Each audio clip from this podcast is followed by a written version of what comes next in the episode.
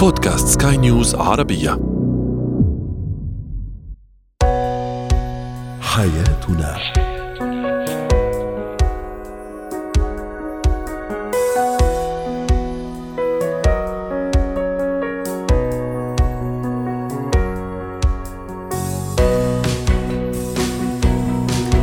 مستمعينا الكرام أهلا بكم معنا إلى حياتنا فضاؤكم اليومي الذي يعنى بشؤون الأسرة وباقي الشؤون الحياتية الأخرى والذي يمكنكم الاستماع إليه عبر منصة Sky News Arabia dot com slash بودكاست وباقي منصات سكاي نيوز العربية الأخرى. شاركونا عبر رقم الواتساب 00971 561 886223 معي أنا أمال شاب. اليوم نتحدث عن الشريك الذي لا يهتم بهندامه وشكله ونظافته ولماذا على المرأة فقط؟ هي التي يجب عليها أن تهتم بشكلها وهندامها. أيضا سنتحدث اليوم عن كيفية التواصل مع الأبناء وتعريفهم بمفهوم أو بمرحلة البلوغ. وأخيرا عدم الشعور بالأمان. علامات عدم الشعور بالأمان وكيف نتخلص منها؟ هو وهي. يبدي بعض الأزواج استياءهم من إهمال زوجاتهم آه، لهم من حيث المظهر فبعض آه، الأزواج لا يرى زوجاته إلا أنثى مهملة لنفسها بحجة انشغالها الدائم مع الأبناء وتلبية احتياجاتهم على جانب آخر أيضا تتهم بعض الزوجات أزواجهن بإهمال مظهرهم وتؤكدن أن المرأة أيضا كرجل تحب أن ترى شريكها جميلا نظيفا متأنقا. وجميل المنظر والمظهر. والهندام. اليوم نتحدث عن هذا النوع من الأزواج أو الزوجات الذي لا يهتم بهندامه ونظافته وشكله ولماذا أحيانا المرأة فقط هي المطالبة بأن تكون جميلة في شكلها ونظافتها وهندامها؟ للحديث عن هذا الموضوع رحبوا معي بالخبيرة النفسية الأسرية دكتورة كريم إلي أسعد أوقاتك يا دكتورة أهلا وسهلا فيك. لا شك أنه كل واحد فينا يحب أن يرى شريكه بأجمل صورة وأبهى صورة من حيث الهندام الشكل النظافة وما إلى ذلك. أولا خليني أبتدي بالسؤال اللي طرحته قبل شوي. لماذا فقط أحيانا إحنا ما نعمم؟ فقط تجدين أن المرأة هي المطالبة بأن يكون شكلها حلو جميل هندامها نظافتها ترتيبها في حين انه الرجل عادي يجوز له. بحسب بعض الدراسات آه، لا المطلوب هو من من الطرفين. ولكن الستيريوتايب أو الصورة الموجودة براسنا لأن المرأة هي الأكثر صح الصورة النمطية لأنه المرأة هي الأكثر تألقا بتلبس ثياب جديدة بتغير وعادة المرأة ببين عليها شو بتبدل. بينما الرجل يمكن كل الجمعة إذا جايب قمصان بيشبهوا بعضهم ما حدا بينتبه إنه غير. مهم إنه ننضاف آه، ومرتبين. ولكن آه، بحسب الدراسات اليوم الأولوية تعطى للهندام من ميل وللنظافة الشخصية من ميل تاني. ومثل ما بيقولوا بالكلام الدارج آه، إنه turn off بيخلي الأشخاص يفصلوا عن بعضهم عاطفيا ومعنويا. إذا حدا من الطرفين كان لا يتمتع لا بنظافة أو لا يتمتع آه، بحضور يعني يتمتع بإهمال دائم وكبير للشكل. جميل. أنا رح آخذ فقط هذه الكلمة. تسمحي لي دكتورة كريم في تعليقات فقط؟ ما دام قلتي آه، يعني يفصلوا عن بعض. في تعليق تقول آه، لما أنا فسخت خطوبتي مع خطيبي لأنه ما كان يهتم بشكله وهندامه تعليق يقول سأعلم هذا الشريك بكل بساطة كيف يهتم بالشكل والهندام وتعليق يقول أنا أعاني فعلا من إهمال آه، زوجتي لشكلها ومنظرها وهندامها. دكتورة أحيانا في الوهلة الأولى يبدو انه الأمر طبيعي عادي. انشغالات البيت الأولاد هو أيضا مشغول بشغله بعمله تأمين آه، قوت البيت وما إلى ذلك. لكن في الحقيقة زي ما تفضلتي يعني إرهاصات ويوم بعد يوم يوم بعد يوم أكيد راح يكون في هذا النفور راح يكون كمان إذا أنا أهتم بشكلي والشريك لا يهتم أكيد خلص أصبح غير مبالي أو غير مبالية. فهذه كلها إرهاصات أكيد راح تمهد لشيء نوع من الانفصال العاطفي نوع من البرود العاطفي بين الزوجين. صحيح ولكن خليني أعلق على آه، آه، أحد التعليقات بالمستمعين هي بعلمه. بعلمه. شغلة كثير مهمة. بقول لك ليش؟ لأنه في بعض الثنائيات يجوز تعليم الشريك لأنه يمكن بينتمي لبيئة محافظة جدا. سو إذا مش معود على الموضة أو مش معود على اللبس هون ممكن نعلمه أو ممكن هيك نساعده يطور ذوقه ببعض المطارح. ولكن في بعض الأشخاص يلي الهندام أو النظافة عندهم إلى غير خلفيات وغير أسباب هود الأشخاص. إذا أنا عم راهن إني علمه أو عم راهن إنه بقدر أعمل فرق هون أنا المراهنة تبعي فيها خسارة. لأنه في قسم من الأشخاص يلي بيهملوا هندامهم وبيهملوا نظافتهم مرتبط بشكل كبير جدا باضطرابات نفسية وامراض نفسية من بين الاكتئاب الشديد أو أي. اذا الشريك بيعاني من حالة ذهانيه لكن في ميلة أخرى دكتورة كريم في بعض الأزواج والزوجات في البيت إهمال تام عدم اهتمام بالترتيب والهندام والشكل و لكن لما يطلع برا أو تطلع برا لا. يعني آخر شياكة وآخر أناقة. صحيح. هون كمان هيدي الشغلة بتكون مربوطة بطبيعة علاقتي مع الشريك والروابط يلي بتأثر. ولكن النتيجة وحدة وتحديدا إذا الأشياء بلشت تتغير تدريجيا مش من أول الطريق مثل ما ذكرت إحدى المستمعات إنه آه أنا تركت خطيبي لأنه مهمل. هون عملت خير من أول الطريق لأنه في أشخاص ببلشوا هيك وفي أشخاص بيتحولوا صح. مع الوقت. يا إما لأنه آه عندهم حالة مرضية عم تتطور مع الأيام أو لأنه صار عنده عدم اهتمام بالشريك الآخر أو لأنه صار البيت هو عبء عليه. أو لأنه صاروا يعني آه، يعني انتقلت العدوى بين قوسين يعني العدوى اللي مش كويسة يعني. صحيح. وبالحالتين بكل الحالات شو ما كانت الظروف أنا بس أتحول لشخص مهمل لنظافتي أو لشكلي قبل ما أقول إنه عاطفيا أنا بتبرد العلاقة هون عم بقضي عم عم حط آه، آآ آه، عم بقضي نهائيا على الحياة الجنسية والحياة الأنتيم أو الحياة الحميمة مع شريكي. وهون تدريجيا بصير في تباعد على كل المستويات لأنه بس يصير في تباعد بالعلاقة الحميمة وبس أقول علاقه حميمه مش بس العلاقة الجنسية. هي حكين فيها عدة مرات معك بقصة آه، شو هي الحميمية بالعلاقة. فبس تبلش الحميمية تبعد نحن بنبلش نفقد التواصل مع بعض وبنبلش نخسر العلاقة. وبصير كل شخص يقعد بال بال بال, بال تبعه لأنه أنا الآخر رفضني ما بيعرف آه. سبب رفض الآخر لإلي وإذا عم طور حالة مرضية بدل ما أروح اشتغل عليها آه، من خلال علاج بالدواء أو علاج نفسي أو اشتغل على حالتي المرضية لما أغطس فيها بلاقي حالي عم طور دفاعات حولي وعم بغرق أكثر بالإهمال مم. ويمكن بالأول بهمل دقني بعدين بصير إهمل ثيابي بعدين بصير ألبس نفس الثياب جمعتين بعدين بتصير تتحول لنظافة حول تختي نظافة صحون وغيرها. جميل. دكتورة عادة الزوجة أو السيدة يعني تحب دائما تكون حلوة وجميلة في نظر زوجها في نظر يعني أبو العيال مثل ما بيقولوا. حتى ما يقارنها ممكن بسيدات أكثر جمالا وسامة أناقة اهتماما بمظهرهن وما إلى ذلك خاصة مع السوشيال ميديا وسائل التواصل الاجتماعي وأنت بتعرفي حضرتك. هل الرجل يفكر بنفس التفكير مثلا أنه ممكن يخشى يفقد انجذابه وسامته ولا لا غير تفكير؟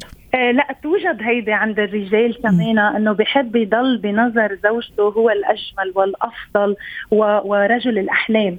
لهالسبب كمان في بعض الرجال بيشتغلوا كثير على حالهم وبيضلوا عم بيقيسوا آه فعاليتهم خارج البيت وداخله كرمال هيك أحيانا مثل ما ذكرتي بنلاقي بعض الأشخاص إنه آه، بس يظهروا من البيت بنلاقيهم كثير عم يهتموا بحالهم. لأنه كمان بدهم ابروفل بدهم تأكيد على جاذبيتهم واهتمامهم. بالبيت أوقات بيكونوا أقل جاذبية أقل اهتمام بذاتهم بمطرح من المطارح لأنه بيصير في طماعية بالشريك والاعتياد على الشريك. هي بتخلق هيدا النوع من إنه ماشي الحال معود علي صارت معودة على المفروض إنه يصير العكس في البيت يا دكتورة وداخل البيت يعني. صحيح هذا اللي بدنا نقوله. صح حتى نختم معك. بيتعودوا بالبيت على إنه في طماعية بالآخر بالوقت يلي الجهد يلي لازم ينعمل صح. هو لديما تجديد ما هو هيك عاطفي صح. مع الشريك من خلال هودا التفاصيل. صحيح. والانشغال بالأولاد وتربية الأولاد وهالاشياء كلها يعني مش مبرر حتى نهمل نفسنا شكلنا هندامنا نظافتنا كأزواج وزوجات. شكرا لك دكتورة سعدتينا اليوم ونورتينا. زينة الحياة. مرحلة البلوغ مرحلة مهمة جدا ومفصلية في حياة أولادنا وأبنائنا. كيف أحدث أبنائي عن هذه المرحلة؟ أولا متى؟ أحدث أبنائي عن هذه المرحلة وكيف أمهد لهم. رحبوا معي بريم صابوني الاستشارية التربوية ضيفتنا من القاهرة. مساء النور أستاذ ريم أهلا وسهلا فيك. مرحلة البلوغ مرحلة مهمة كما قلت تغيرات فيزيولوجية نفسية وسلوكية وكثير أشياء راح تطرأ على ابني. كيف أمهد؟ أول شيء كيف أتقبل؟ أنا الموضوع تصور هذا كثير مهم لأنه ابني هذا الولد الصغير أو بنوتي الصغيرة راح تتحول بعد فترة لفتاة لشابة عندها متطلباتها وعندها تغيراتها. أول شيء تعتقدي أنه أنا كأم تقبلي لهالمرحلة كثير ضروري حتى أمهد لابني أو بنتي؟ الحقيقة إنه بشكرك على كلمة تمهيد لأنه مم. إحنا من الأساس ما بنفاجئ أولادنا بكلامنا عن مرحلة البلوغ وبنخبرهم فجأة إنه أنتم حتنتقلوا من مرحلة الطفولة إلى مرحلة الشباب أو مرحلة المراهقة. وإنما الحديث لازم يكون معاهم بالتدريج. آه لكن قبل ما أنا أدرج هي الأمور ومن ايمتى ببدأ فيها من أي سن المفروض العنصر الأساسي اللي لازم يكون متوفر بيني وبين ابني أو بين بنتي هو جسر التواصل الحوار. الممتد. صح. نعم. صح. آه ما عدا ذلك الثقة اللي أنا لازم أبنيها لأنه نحن مثل ما بنعرف طبعا نحن بعصر منتشرة فيه المعلومات بسهولة جدا. فأنا ما بضمن إنه أصلا المعلومة توصله بشكل خاطئ أو بشكل مشوه أو بشكل منحرف غير صحيح. لذلك إنه من المفروض إنه أنا أول شيء يكون أنا آه، مساحة الأمان مساحة الثقة اللي بيقدر آه، بنتي أو ابني يحكوا معي بأريحية. وبصراحة يعني فكرة آه، مثل ما بيقولوا يعني إنه أنا دس الرأس في الرمال ما عاد ينفع. ومو ابدا صحيح بهي المرحلة. وحتى يعني نحاول يعني نحط الحرج وال والخوف وإنه كيف بدي فاتح الموضوع مع ابني أو مع بنتي. مو بهي بهي الأمور تحديدا لأنه هو احتمال جدا يكون عرف بطريقة غير صحيحة من طريق الأصدقاء عن طريق النت. فلذلك آه إذا توفر عنا عنصر الثقة والأمان فأنا هون بإمكاني إني أبدأ بالتدريج وما قبل مرحلة البلوغ يكون في تمهيد. أنا ما راح أعطي المعلومات دفعة واحدة أيوة. قولا واحدا. سدريم آه، قبل مثلا كم هي المرحلة؟ تعرف في علم النفس بمرحلة الكمون اللي هي قبل المراهقة. سنة سنتين عشر سنوات. لما يكون الولد عشر سنوات 11 سنة هي فترة الكمون اللي تفصل بين الطفولة المتأخرة خلينا نقول ومرحلة البلوغ. هل ينصح في هذا العمر؟ 10 سنوات 11 سنة؟ شو الكلمات اللي أختارها؟ أنتقيها تكون بسيطة يعني قد فهمه خلينا نقول نقول وياخذها بعناية وأنا أعطيها له أو أنا والوالد طبعا. وبعدين هذا كثير مهم راح نرجع كيف أتناقش أنا والوالد على هذا المرحلة. أحيانا هو يخلي لي المهمة. هل هذا صحيح؟ خاصة إذا أنا أحكي مع بنوتي مع بنتي لأكيد تغيرات عادة شهرية و و وهو كمان راح يحكي مع ابنه. ولا العملية تشاركية؟ خلي أول شيء أبلش بالمرحلة. أنا دخلت في سؤال في سؤال. خلي أبلش بالمرحلة العمرية. وشو الكلمات اللي أنتقيها؟ طيب من المعروف مثل ما اشرتي إنه في مرحلة كمون لكن أنا ما قبل مرحلة الكمون آه، دائما عمر المراهقة آه، بنقول عنه إنه هو بدأ يظهر بشكل مبكر حقيقة بهذا العصر على أطفالنا صحيح والمراهقة لا تعني البلوغ بالمناسبة مم. وإنما المراهقة هي تظهر بسمات آه، سيكولوجيه بالأول أوه. بعدين بنوصل للذروة اللي هي اللي هي الاحتلام عند الصبي والدورة الشهرية عند البنت فهي الذروة آه، هي اللي خلاص يعني المفروض يكون هو عارف كل المعلومات الأساسية. جميل. لكن ما قبل ذلك لا إحنا بنبدأ من ما قبل عشر طيب. سنوات آه وما آه بالنسبة للفتيات ما قبل العشر سنوات. طيب شو شو, شو راح أقول استاذه ريم؟ أعطيني أعطيني كيف راح أقول؟ كيف راح أمهد؟ شو الكلمات اللي أقولها؟ شو الجمل اللي أقولها؟ تمام. أول شيء أنا ببدأ من سن سبع سنوات بقول لطفلي أو لبنتي إنه ما شاء الله أنت بدأت تكبر وتطول والطول هو أكثر عامل مؤشر واضح بالنسبة للأطفال وهن بطبيعة الحال بحبوا يحسوا إننا عم نطول كم سنتي. آه فهذا كثير مدخل رائع للطفل اني اعلمه إنه أنت عم تزداد بالكيلوات عم تزداد بالسنتيمترات فهو مؤشر إنه أنت عم تطول ولحتى تصير بطول ماما وتصير بطول بابا. طيب. بعد بنبدا آه، وبنبدا بالحديث عن المناطق الحساسة وشو المفروض انه أنا أعمله وعدم اللمس. المفروض أي سؤال محرج يتعرض له طفلي يكون في أريحية بإجابته وعدم إجابته أجوبة خيالية أو أجوبة غير صحيحة أو تضليله بحجة الخوف أو الإحراج أو إنه لا لسه بعده صغير.